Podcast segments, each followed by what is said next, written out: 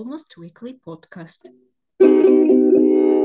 Приветствую, это Настя Бодрева, и это очередной десятый юбилейный выпуск ELT Almost Weekly Podcast. Я хочу поблагодарить вас за вашу поддержку и представить сегодняшнюю гостью. У нас сегодня в гостях э, Юлия Кумичева, преподаватель английского и тренер преподавателей, автор курса Teaching High Level Students. С 2020 года Юля работает только со студентами высоких уровней, и тема наша сегодня, собственно, это обучение высоких уровней. Я очень рада видеть здесь Юлю и сама, собственно, проходила ее курс в прошлом году, поэтому мне тоже есть чем поделиться. На мой взгляд, это был один из самых э, насыщенных в хорошем смысле и полезных курсов за мою жизнь. Привет, Юля, как ты дела? Привет, Настя. Не хотелось вообще перебивать тебя. Хочу слушать похвалу своих курсов дальше. Спасибо большое, очень приятно. Поздравляю с десятым выпуском. Я знаю, что подкастинг — дело непростое. Я знаю, что многие сдуваются после второго и третьего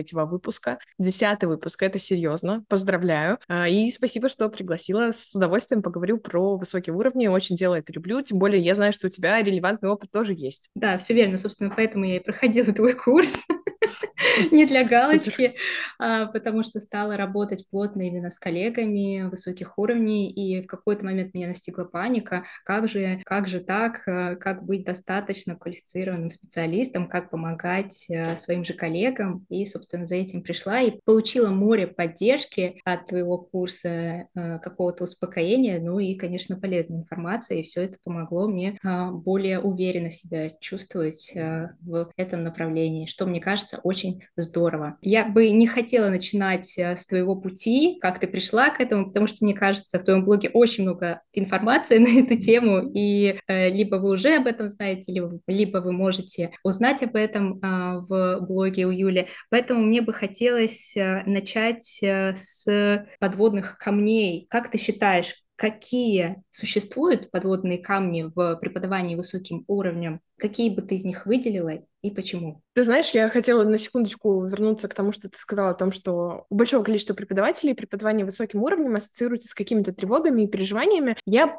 перед нашей встречей пыталась на эту тему как-то подумать, отрефлексировать, и вот что я поняла. На самом деле есть такой момент, что когда ты идешь в класс впервые, неважно, кому ты преподаешь, я уверена, что мы испытываем примерно одинаковые чувства. Я вот просто вспоминаю, что я когда э, свой первый класс вообще вела, я была в панике, я была в шоке, я очень переживала, я что-то сделала не так. Я работала с подростками. Потом через какое-то время я начала работать со взрослыми. Мне казалось, боже, это же взрослые люди, это же не подростки, это совершенно другие задачи, как мне страшно, что мне надо делать. Потом я вспоминаю, что я, когда начала работать с маленькими детками, то есть там 5, да, 5-6 лет, у меня точно такие же переживания были. Потом, когда я начинаю преподавать экзаменационным классом, я тоже вспоминаю, боже, я же ничего не знаю. Мне кажется, это э, такая, ну, это волнение, которое неизбежно будет появляться, когда мы сталкиваемся с чем-то новым. Я хочу здесь как бы отметить, что мне кажется, это не обязательно исключительно связано с высокими уровнями. Это связано с любой новой для нас рабочей ситуацией, в принципе. При этом, по-любому, у преподавания высоких уровней есть определенные подводные камни, да, определенные сложности. И до сих пор, э, ну, да, я уже преподаю, с 2017 я преподаю в основном студентам высоких уровней от B2 и выше. И с 2020 я преподаю только студентам высоких уровней, то есть у меня фокус в этом плане сузился. И до сих пор я нахожу для себя новые подводные камни, новые моменты, которые я не до конца для себя прояснила, новые трудности, с которыми я сталкиваюсь. Вот из последнего, что я для себя поняла, что ко мне приходят студенты не за языком, как бы парадоксально это не могло прозвучать вот с первого касания. Потому что, когда к тебе приходят студенты уровня C1 и C2, очевидно, особенно C2, очевидно, что у них закрыты все их прагматические задачи. Они могут с языком делать все, что угодно. Они могут легко общаться, читать, э, выражать мысли, писать, все, что угодно. И вот они приходят ко мне в класс, и я себя поймала на каких-то переживаниях, я ничего не могу им дать. Ну, то есть они уже все знают, они уже классно все делают. И в какой-то момент я просто поняла, что люди ко мне приходят не за английским, мне не нужно их сейчас учить с изного present simple. Ну, понятно, нужно иногда. Это, кстати, еще один подводный камень, что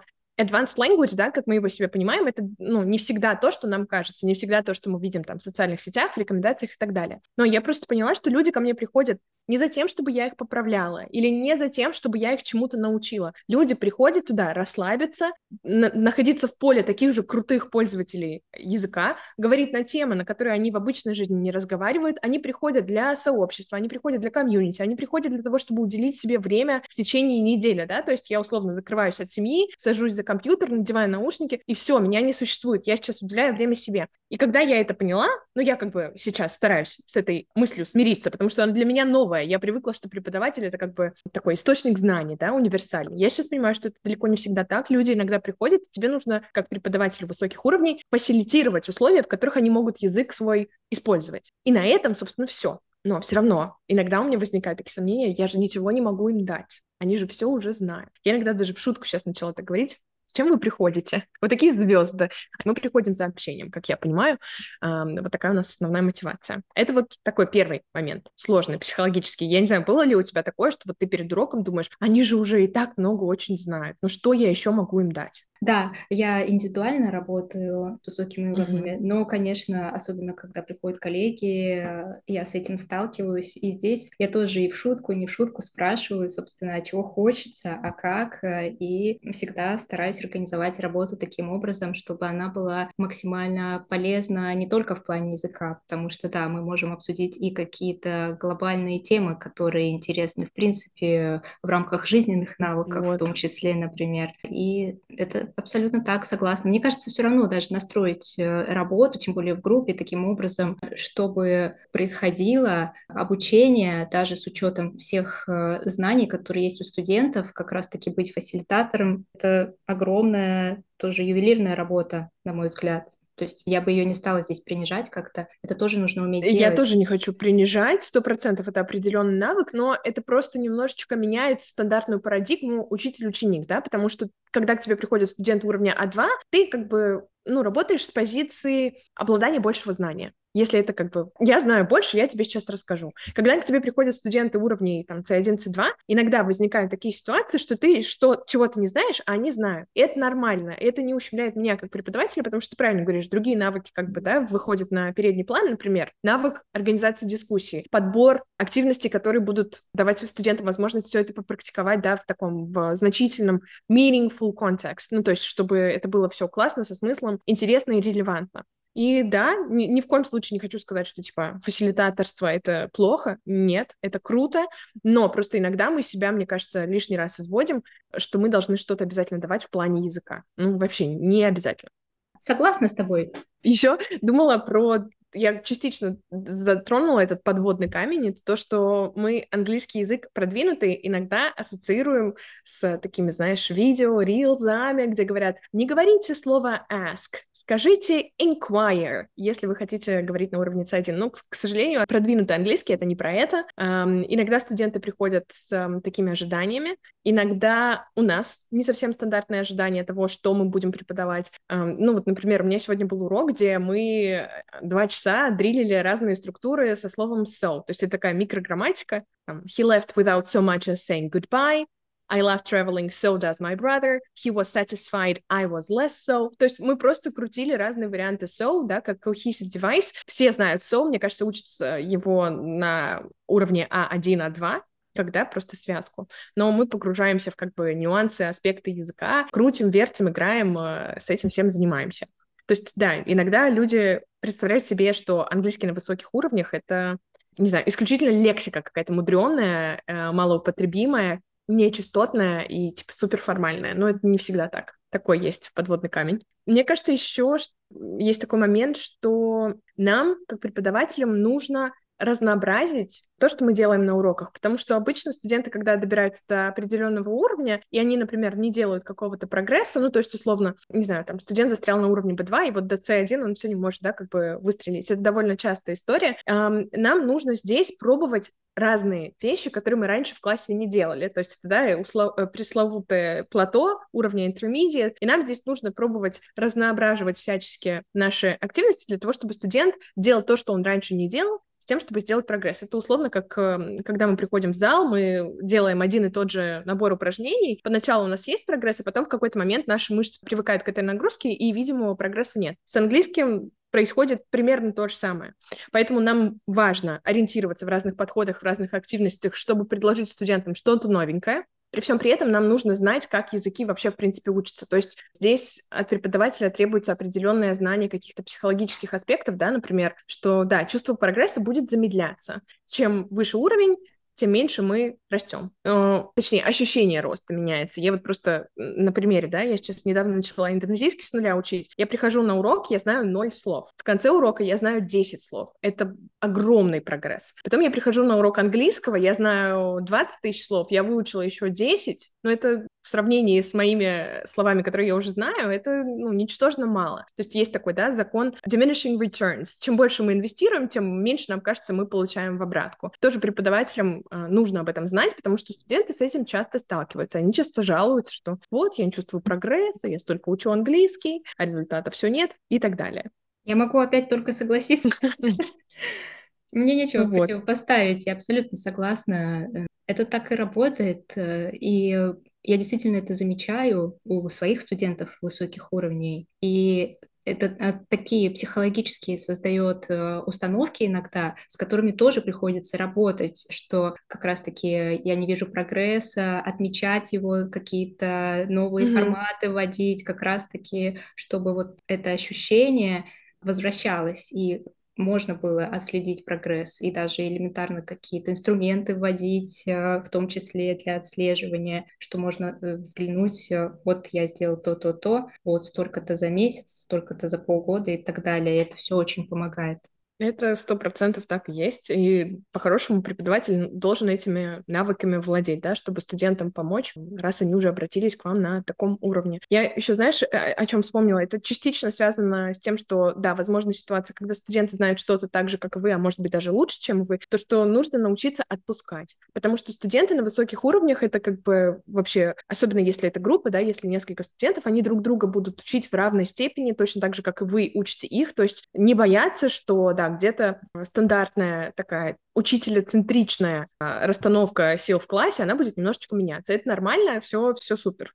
Еще важный момент для учителя. Нужно уметь работать с языком, я имею в виду, нужно понимать, где посмотреть информацию, например, относительно частотности, относительно прагматических ограничений, да, какого-то слова, где слово используется, где посмотреть примеры. То есть преподаватель должен сам уметь все это искать. Не обязательно это все знать, потому что все знать невозможно. Иногда ну, мы взрываемся в такие вещи, что ну, ты так сразу не ответишь, почему именно так, а не иначе. Но уметь искать эту информацию, находить ее, проверять и доносить до студентов, да, это очень важный навык. Последний подводный камень, который я хочу отметить, он такой немножко не связан с тем, что мы сейчас с тобой обсудили, потому что это все было про методику, а тут я хочу сказать скорее про бизнесовую часть вообще а, преподавания высоким уровнем. Студентов таких очень мало ну, просто так устроен рынок, что сейчас, наверное, очень сложно найти студента, который полный бигинер, то есть у него нет никаких вообще, ну, никакого опыта изучения английского языка, это большая редкость. У всех есть хоть, ну, у большинства есть хоть какой-то опыт изучения английского, они хоть что-то будут знать,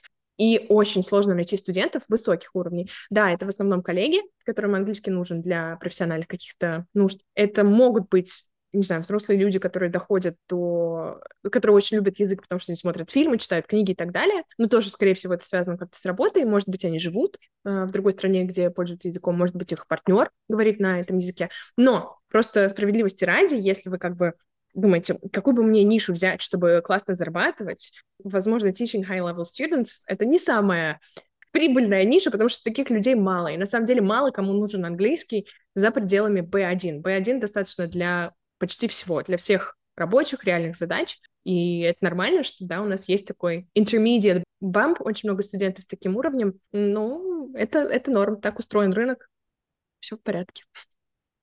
Да, это правда. Мне кажется, в этом нет ничего такого прям грустного, потому что если мы говорим про онлайн, опять же, все равно это да? количество немного вырастает. Это Конечно, раз. ну, а... вырастает. А два, мне кажется, 100%. все-таки говоря о работе преподавателя, Я, например, предпочитаю придерживаться качества, а не количества. И мне кажется, это физически даже сложно вести огромное количество студентов высоких уровней. Неважно, группа это или индивидуально, это большие ресурсы, человека ресурсы с точки зрения преподавания. Поэтому мне кажется, если брать прям условно по 10 групп в день и преподавать высоким уровнем, ну, это такой, возможно, путь выгорания. Поэтому, mm-hmm. да, может быть э, и хорошая новость, что ниша а, ограничена, и просто можно иметь это в виду, да, что этих студентов меньше, но это не значит, что не стоит с ними работать э, или что это не вариант карьеры, вот ты же успешный нет, пример. Нет, того, это как... прекрасно, да, это замечательно работает. Вот да, я с 2020 года работаю только с преподавателями высоких уровней. Я не хочу, чтобы это прозвучало, как будто я отговариваю, нет. Uh-huh. Но просто я хочу, чтобы у людей ну, было реалистичное представление того, как устроен рынок изучения английского языка. Вы даже если посмотрите на книжки, книжек да. уровня А2, я могу ну, назвать две штуки хороших. А все остальное это, ну, хорошо, если есть C1, это прям вот победа. Просто потому, что людям, если они не филологи, не учителя, не переводчики, не лингвисты, очень редко нужен у английский на таком уровне. Ну, просто так устроен рынок. Это нормально, нужно это понимать, принимать во внимание. Да? Но это классная ниша, я очень люблю преподавать студентам высоких уровней, обожаю, это вообще один из самых наполняющих опытов для меня в плане преподавания. Да, здесь тоже соглашусь. У меня ниша раздвоенная, и я долго принимала эту мысль, э, как же так, у меня двойная ниша, у меня и дети, и взрослые, но высоких уровней. Э, но mm-hmm. мне комфортно и там, и там, и там, и там я закрываю э, какие-то свои, в том числе потребности, идеи, реализую мечты. Мне mm-hmm. это очень нравится. Отлично, я бы хотела перейти к следующей теме, которая mm-hmm. иг- игровая, называется «Правда или okay. ложь». И я предлагаю помочь черепашкам добраться до берега. Можно вытаскивать любую черепашку и э, делиться мнением, как ты считаешь, правда, ложь или в каких-то случаях правда, в каких-то ложь. Ну, я доверю тебе доставание черепашки. Хорошо. Ты можешь мне сказать, какую, э, и я достану. Давай, давай их по порядку от э, берега.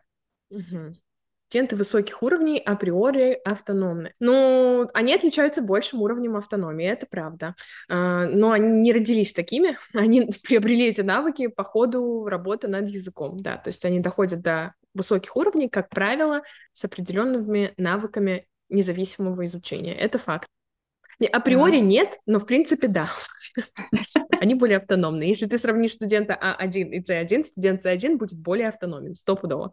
Тогда здесь у меня возникает вопрос, Юля, как ты считаешь, а, мы должны на этом остановиться или все равно работаем с автономностью на высоких уровнях? Нет, конечно, мы работаем с автономностью. А, тут, мне кажется, есть обратная сторона медали, что мы иногда даем задания студентам не снабжая их необходимым, а, необходимыми навыками. Сейчас поясню, что я имею в виду. Ну, например, я могу своим студентам сказать, окей, найдите пять новых слов. Ну, то есть они, наверное, их найдут, выпишут там на стикеры и все, и на этом все закончится. А я могу сказать, найдите пять новых слов, вам нужно найти дефиницию, вам нужно найти примеры из Людвигуру, вот вам ссылочка, и вам нужно найти предложения с пропусками, которые вы будете использовать для того, чтобы это запомнить. То есть, условно, я им даю модель того, как, как я хочу, чтобы они нашли эти слова. Конечно, они могут зайти на сайты сами, и, может быть, у них есть определенный набор привычек, которыми они активно пользуются. Но я, как преподаватель, могу этот репертуар привычек расширить. Почему бы и нет? Но, в принципе, тут такой момент, да, что я считаю, что всегда нужно развивать автономность студента, потому что чем более автономны студенты, тем более ответственны они за свой результат, точнее, даже не так, чем более автономны, тем больше чувства ответственности за свой собственный результат.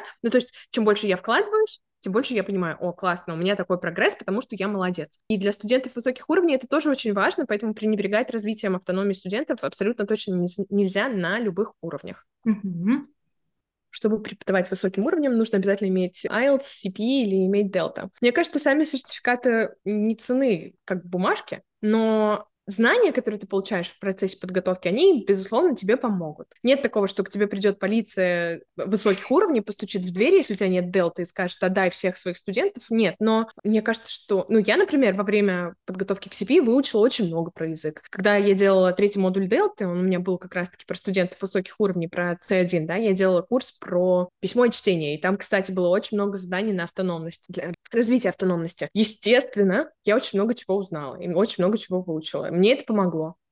Этапы урока одинаковые, как для высоких уровней, так и для остальных. Здесь у меня вопрос встречный. Какие этапы урока ты имеешь в виду?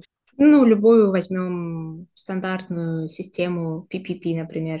Ну, а мы же можем взять, например, TTT, или Guided Discovery, или TBL, или, не знаю, Grammar Translation. Ну, то есть, мне кажется, в принципе, не существует этапов урока, которые mm-hmm. признаны как единственно верные, и ну, понятно, что можно использовать подходы, которые как бы универсальны, да, и они работают, но я, в принципе, просто не, не согласна с этим утверждением, что вот есть какой-то определенный э, урок, состоящий из последовательности этапов. Мне кажется, это не совсем соответствует действительности. Возможно, на селце так требует, потому что так надо, да, тебе нужно показать, что ты умеешь следовать определенным требованиям, но в реальной жизни это всегда смесь всего. Главное понимать, что ты делаешь и зачем.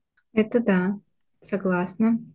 Для высоких уровней не нужны pre-tasks и scaffolding. Здесь я не соглашусь. Мне кажется, они, конечно же, нужны. А, возможно, он будет отличаться от того, что мы делаем со студентами на менее продвинутых уровнях, да, но все равно, конечно, им нужна помощь, конечно, им нужно их нужно подготовить к тому, что мы будем делать дальше. Особенно если мы думаем про pre-tasks, то есть, да, мы требуем какое-то выполнение задания, по-хорошему студенты должны понимать, какие критерии у этого задания, что они конкретно будут делать, как они будут это делать. Конечно, это нужно для высоких уровней, но, возможно, да, в другом немножечко виде, не в таком, как мы привыкли со студентами уровней поменьше. А ты можешь какой-нибудь пример привести, чтобы было понятнее? Как это может выглядеть? Угу. Ну, например, сегодня, когда мы дрилили 100-500 э, раз э, so, когда я даю очередное задание, я показываю пример. Я говорю, вот смотрите, что я хочу, чтобы вы сделали. Вот у меня есть предложение, you need to fill it out with your own idea, for example. И прям пишу на доске пример, как я заполняю предложение. Ну, таким образом мы это делаем. Или, например, мы проходим слово, у нас там вылезло albeit, да, conjunction сегодня. Мы читали текст, там был там было предложение «We encourage our children to give each other feedback, albeit with uneven results». Мы с этим albeit чуть-чуть посидели, поразбирали, что оно значит, как оно используется. Я дала студентам больше примеров. То есть я не ограничилась одним примером из, из э, статьи, которую мы читали, я накинула им еще примеров, чтобы мы посмотрели, как это слово используется. Ну, то есть, мне кажется, это своего рода scaffolding, да, то есть я им помогаю понять какое-то задание, какое-то слово mm-hmm, стандартно. Да.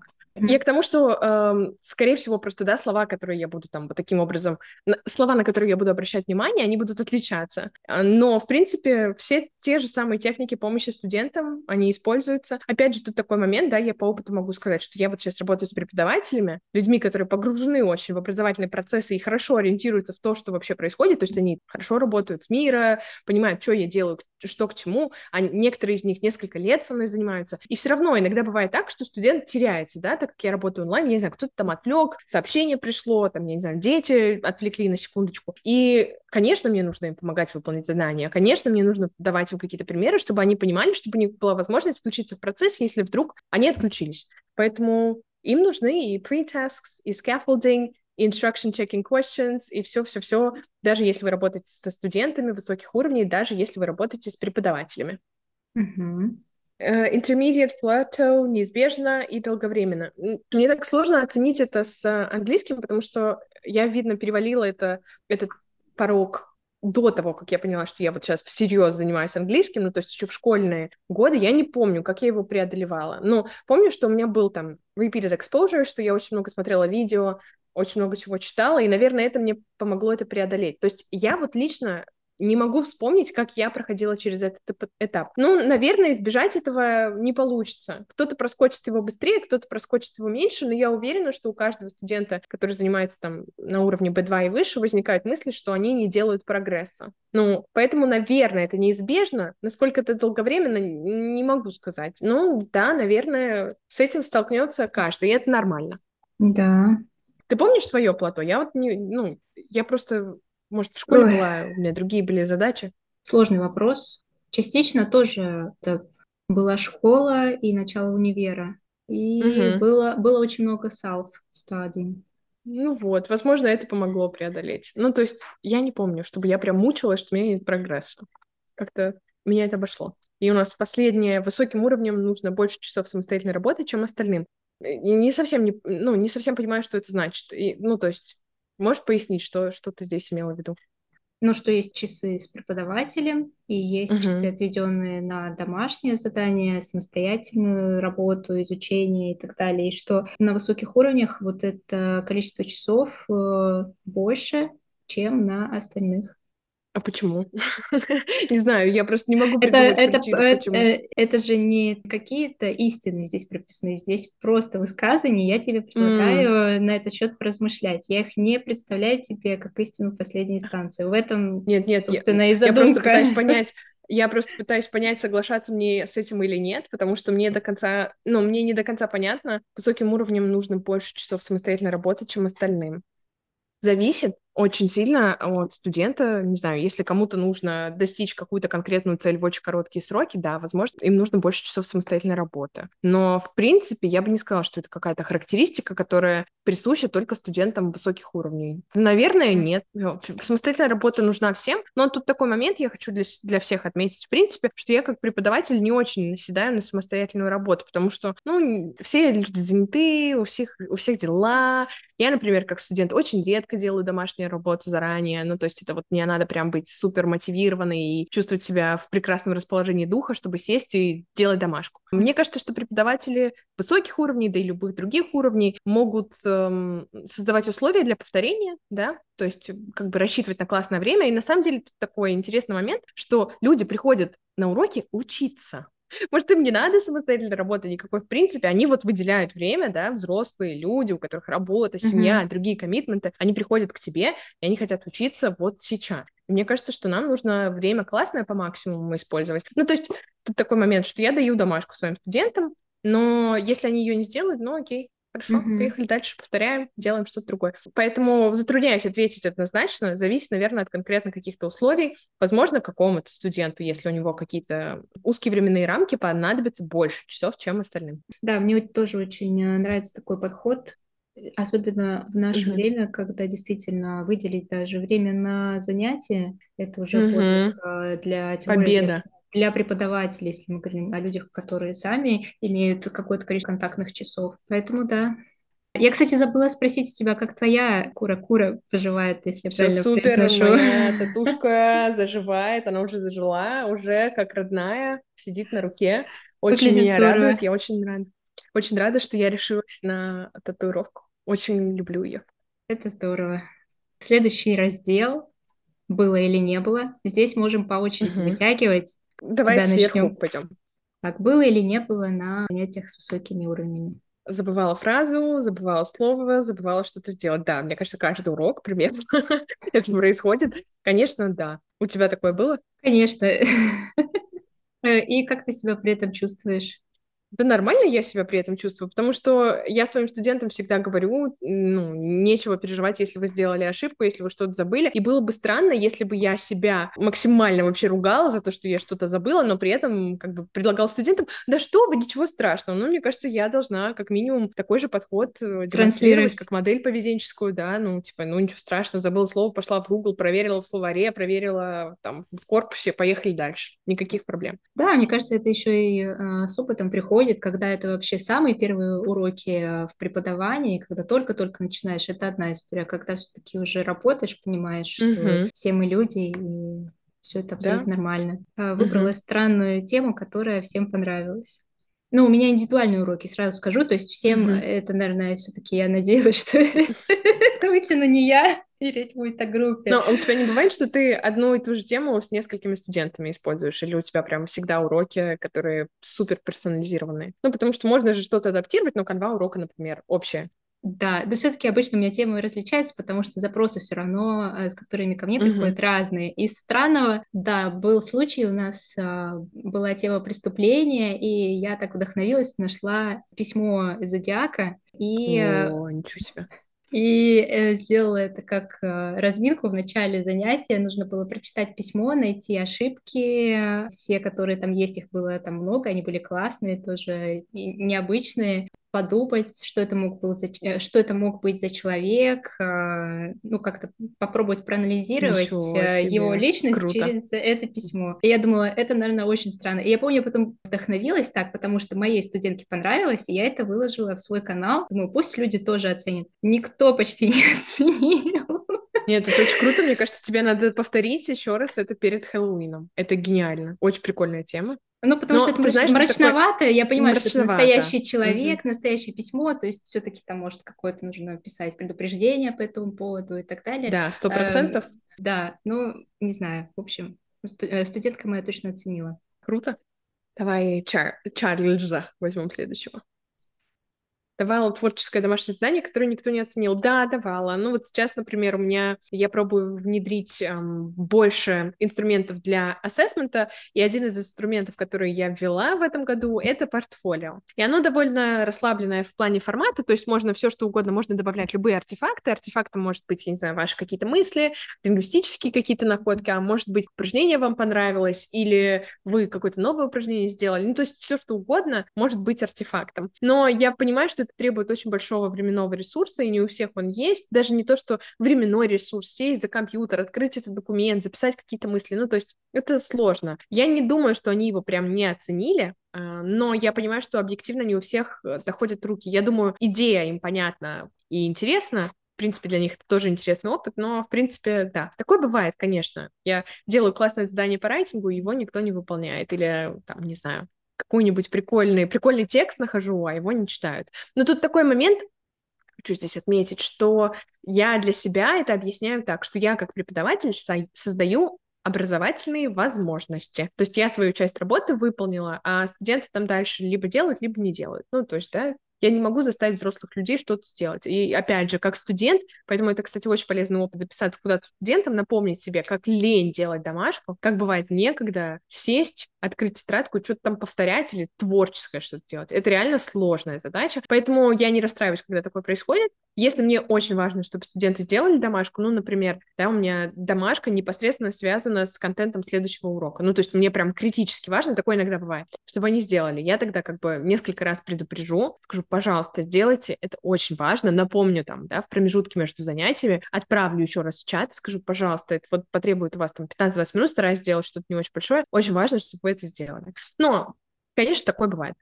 Это очень здоровая история, Конечно, это очень здоровая история про разделение ответственности. Тоже часто про это говорю э, со студентами. И э, даже не то, что творческое задание, зачем далеко ходить. У меня вот по йоге в последнее время стало видео задание, там нужно буквально два подхода одного э, задания сделать. Mm-hmm. Это зами- занимает в среднем 2-3 минуты. То есть мне просто нужно в свободное время, в течение дня записать этот ролик и направить моей преподавательнице. И это тоже сложно, как оказалось. И я в это время тоже да? вспоминаю своих студентов. Это три минуты, это даже не творческое задание на другом языке, это вот просто физика, что-то положить mm-hmm. ролл. Я помню, как я с тобой договаривалась. Сначала моему мозгу казалось это так сложно. Вот расстелить коврик, на него положить ролл, сделать, э, включить запись, э, сделать задание. А, и я просто убрала какие-то лишние элементы из этого. Я не расстилаю коврик, э, я не ставлю штатив, просто так сразу сбоку ставлю телефон mm-hmm. без коврика, ролл.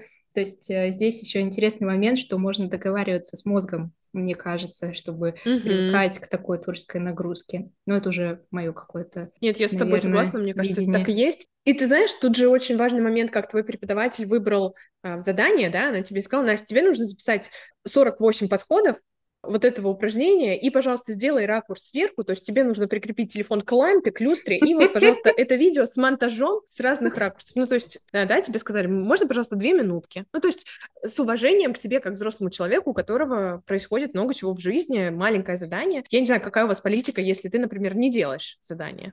Вряд ли тебя наказывают за это, правда? Ну, нет, конечно. Ну вот. Тоже очень, очень здравый подход к обучению взрослых, как мне кажется. Ага. Замечала очень классную лексику, которую студенты сами выучили и стали использовать. Да, это вот тоже как раз-таки про моих коллег замечательных. Бывает такое, что коллеги приносят с собой на уроки, говорят, вот, я читала книгу, или uh-huh. я смотрела, вот я теперь знаю, вот такое крутое. А знаешь, как uh-huh. я запомнила, и начинают еще потом рассказывать, э, допустим, Класс. после урока, что вот, что мне помогло это запомнить, и теперь я использую. И еще здорово, когда они это используют в контексте урока, uh-huh. что-то, что извне узнали, добавляют э, в наше обучение. Мне кажется, это очень здорово, как ты считаешь? Я согласна, очень кру- круто, очень радуюсь, когда студенты используют лексику. Какую-то прикольную, стараюсь ее подмечать. сказать, вау, ничего себе, какая фразочка, отметить, кто ее сказал, да, так как я работаю в группах а, по возможности, потому что иногда просто ты настолько погружен в несколько процессов сразу, что даже сложно бывает отследить, что вообще происходит, но если мне получается выцепить что кто-то сказал классную фразочку, я ее записываю, хвалю человека, это классно работает, да, и как раз-таки работает э, как прекрасное подспорье для э, развития автономии, да, то есть ты показываешь, о, классно, когда вы что-то читаете, вы потом приносите в класс, это очень круто. Да. Давай э, второй, второй ряд. Так, это значит, что ты сама можешь поделиться какой-то классной тем, историей. Что было, тем, что не было. Тем, тем, что было или чего не было, что ты хочешь отметить. Ну, например, у меня было такое, чтобы было интересно послушать всем. А, ну, у меня э, это будет звучать как хвастовство, наверное, но у меня бывало такое, что все студенты приходят с домашними работами, или все студенты делают ровно то, что я хочу, чтобы они сделали, или все приходят на время. Такое тоже бывает, очень классно, очень люблю, когда так.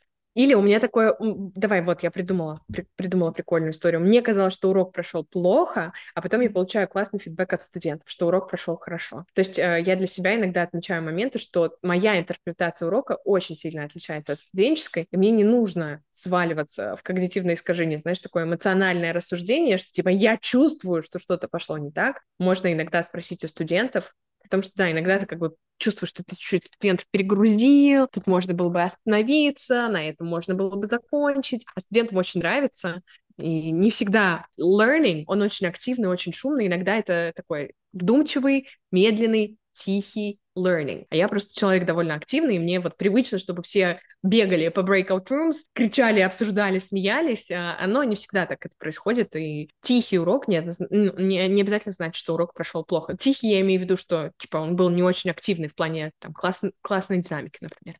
Это даже, наверное, здорово для какого-то разнообразия, если ты говоришь, что uh-huh. ты привыкла к одному, и потом какой-то другой да. формат. Это даже, мне кажется, для запоминания а, очень здорово, uh-huh. потому что то, что отличается, в том числе помогает нам лучше усвоить и запомнить информацию. И мне очень понравились да. твои карточки про когнитивные искажения. Они были такие классные, с примерами, которые ты не так давно выкладывала в блоге. Ух, да, ну Действительно, вот, все оно. Существует и здорово, если получается обратить внимание. Понимала, mm-hmm. что урок пошел в другом направлении, но все равно получился классным.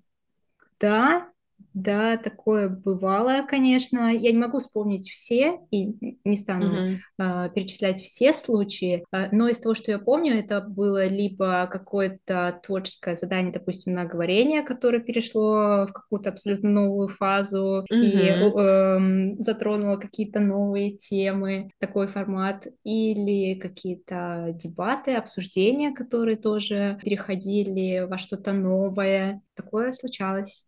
Можешь добавить что-то из своего опыта по этому поводу? Да, такое происходит постоянно. И тут очень важно бежать за студентами, а не за планом уроков, потому что когда людям есть чем поделиться, классно, здорово, значит, все прошло супер. И это зачастую важнее, чем та последовательность активности, которую я себе запланировала. Но да, бывает такое, конечно, что у меня первая реакция «М-м, это мы не успеем, если мы сейчас продолжим говорить то мы не успеем логично закончить. Но людям это не нужно, как правило. Это нужно там мне какие-то ментальные галочки поставить. Но да, конечно, бывает. Да, все бывает на уроках. Э, мне кажется, основная идея которая может сейчас прозвучать, э, понимать, э, что стоит разделять ответственность, понимать, что существуют э, когнитивные искажения, помнить обо всех uh-huh. этих вещах, заботиться о своем ментальном здоровье, потому что uh-huh. все это тоже влияет на наши уроки. Какой-то такой вывод хочется сделать о тебе из того, что мы сейчас обсудили. Супер. Я согласна с твоим выводом, это прекрасный вывод. А, от себя хочу добавить, что работа со студентами высоких уровней, она хоть и может показаться сложной, и действительно есть определенные трудности, которые отличают категорию работы с этими студентами с другими студентами, но при всем при этом это очень наполняющая и очень благодарная работа, потому что ты как преподаватель развиваешься, ты делаешь те вещи, которые, возможно, недоступны тебе при работе с другими студентами, и ты получаешь невероятно вдумчивую, классную обратную связь, потому что студенты, которые доходят до высоких уровней, они, как правило, могут как-то вербализовать все, все свои впечатления, и это всегда очень круто, очень приятно. У них есть прекрасный опыт изучения иностранных, и они доносят свои мысли очень четко, очень понятно, и ценят вещи, которые обычный студент, возможно, даже бы и не заметил. Да, абсолютно верно. И буквально один момент, который еще хотелось э, бы затронуть, это страхи, с которыми преподаватели сталкиваются. Многим страшно даже начать работать с uh-huh. высокими уровнями, хотя, возможно, они имеют необходимые навыки, умения для этого, но все равно э, боятся того, что раньше этого, например, не делали, или не знаю, uh-huh. как замотивировать студентов, как организовать, допустим, проверку письменных заданий или еще какие-то другие страхи. Что бы ты посоветовала тем, кому страшно начать, как работать с этими страхами.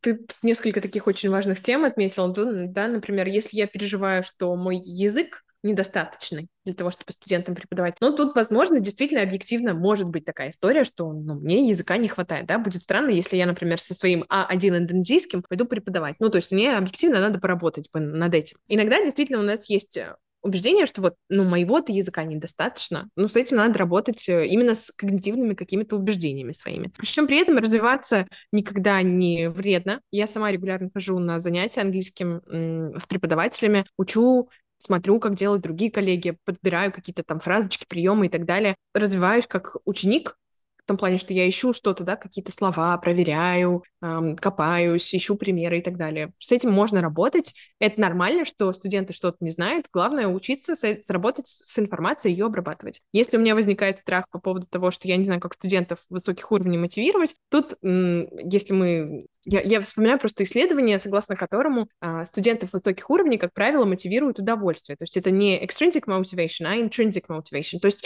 им просто по кайфу существовать в другой культуре, потреблять контент на другом языке, возможно, у них есть друзья, близкие и так далее. То есть делать то, что им нравится. Это вот такая рекомендация, узнать, что им нравится, и стараться уроки сделать, построить именно так, чтобы они у студентов откликались. Еще одна мотивация, если студентам скучно, да, то есть задания, которые мы подбираем, не представляют никакого когнитивного вызова студентам, конечно, они заскучают и потеряют мотивацию. То есть нам нужно попробовать предложить студентам визу визуализировать свои какие-то проекции, где они офигенно говорят на втором на, на, на иностранном языке, да, на втором языке, где они все такие классные, что у них получается, и привлекать их всячески к фантазиям о том, как изменится их жизнь, когда они будут изучать английский. Это, как правило, работать со студентами высоких уровней, э, делать то, что им по кайфу. И еще ты рассказывала про то, что делать, если работа, да, письменная, как проверять письменные работы.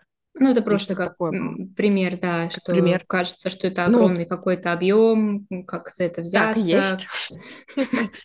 Все так есть, да, это правда, потому что, да, работы много, и иногда тут важно иметь, э, как бы, да, в виду, что Иногда студенты сдают работы, и там нет ошибок, ну, то есть пофиксить нечего, то есть, условно, грамматика, лексика, все на месте, все замечательно. Иногда можно попробовать давать фидбэк не на язык, а, например, на, не знаю, на идеи. Вы с чем-то согласны или не согласны? Реагировать на этот текст, который вы читаете, просто как читатель, да? Что вам понятно, что вам непонятно, что вам хотелось бы развить, а что было уже раскрыто максимально подробно. Таким образом возможно работать. Но да, конечно, проверка работ, она будет занимать очень много времени. Подготовка к урокам будет занимать определенное количество времени. Да, конечно, можно использовать студентов как, э, как бы, да, такой финальный ресурс знаний, но все равно для того, чтобы там поковыряться в какой-то, не знаю, лексической единичке или грамматической структуре, ну, по-любому на это нужно время чтобы что-то освежить в памяти, понять и так далее. Так что да, смириться с тем, что это будет занимать время, не бояться, учиться, радоваться, когда студенты приносят что-то, что вы не знаете, о, круто, мы можем выучить что-то вместе,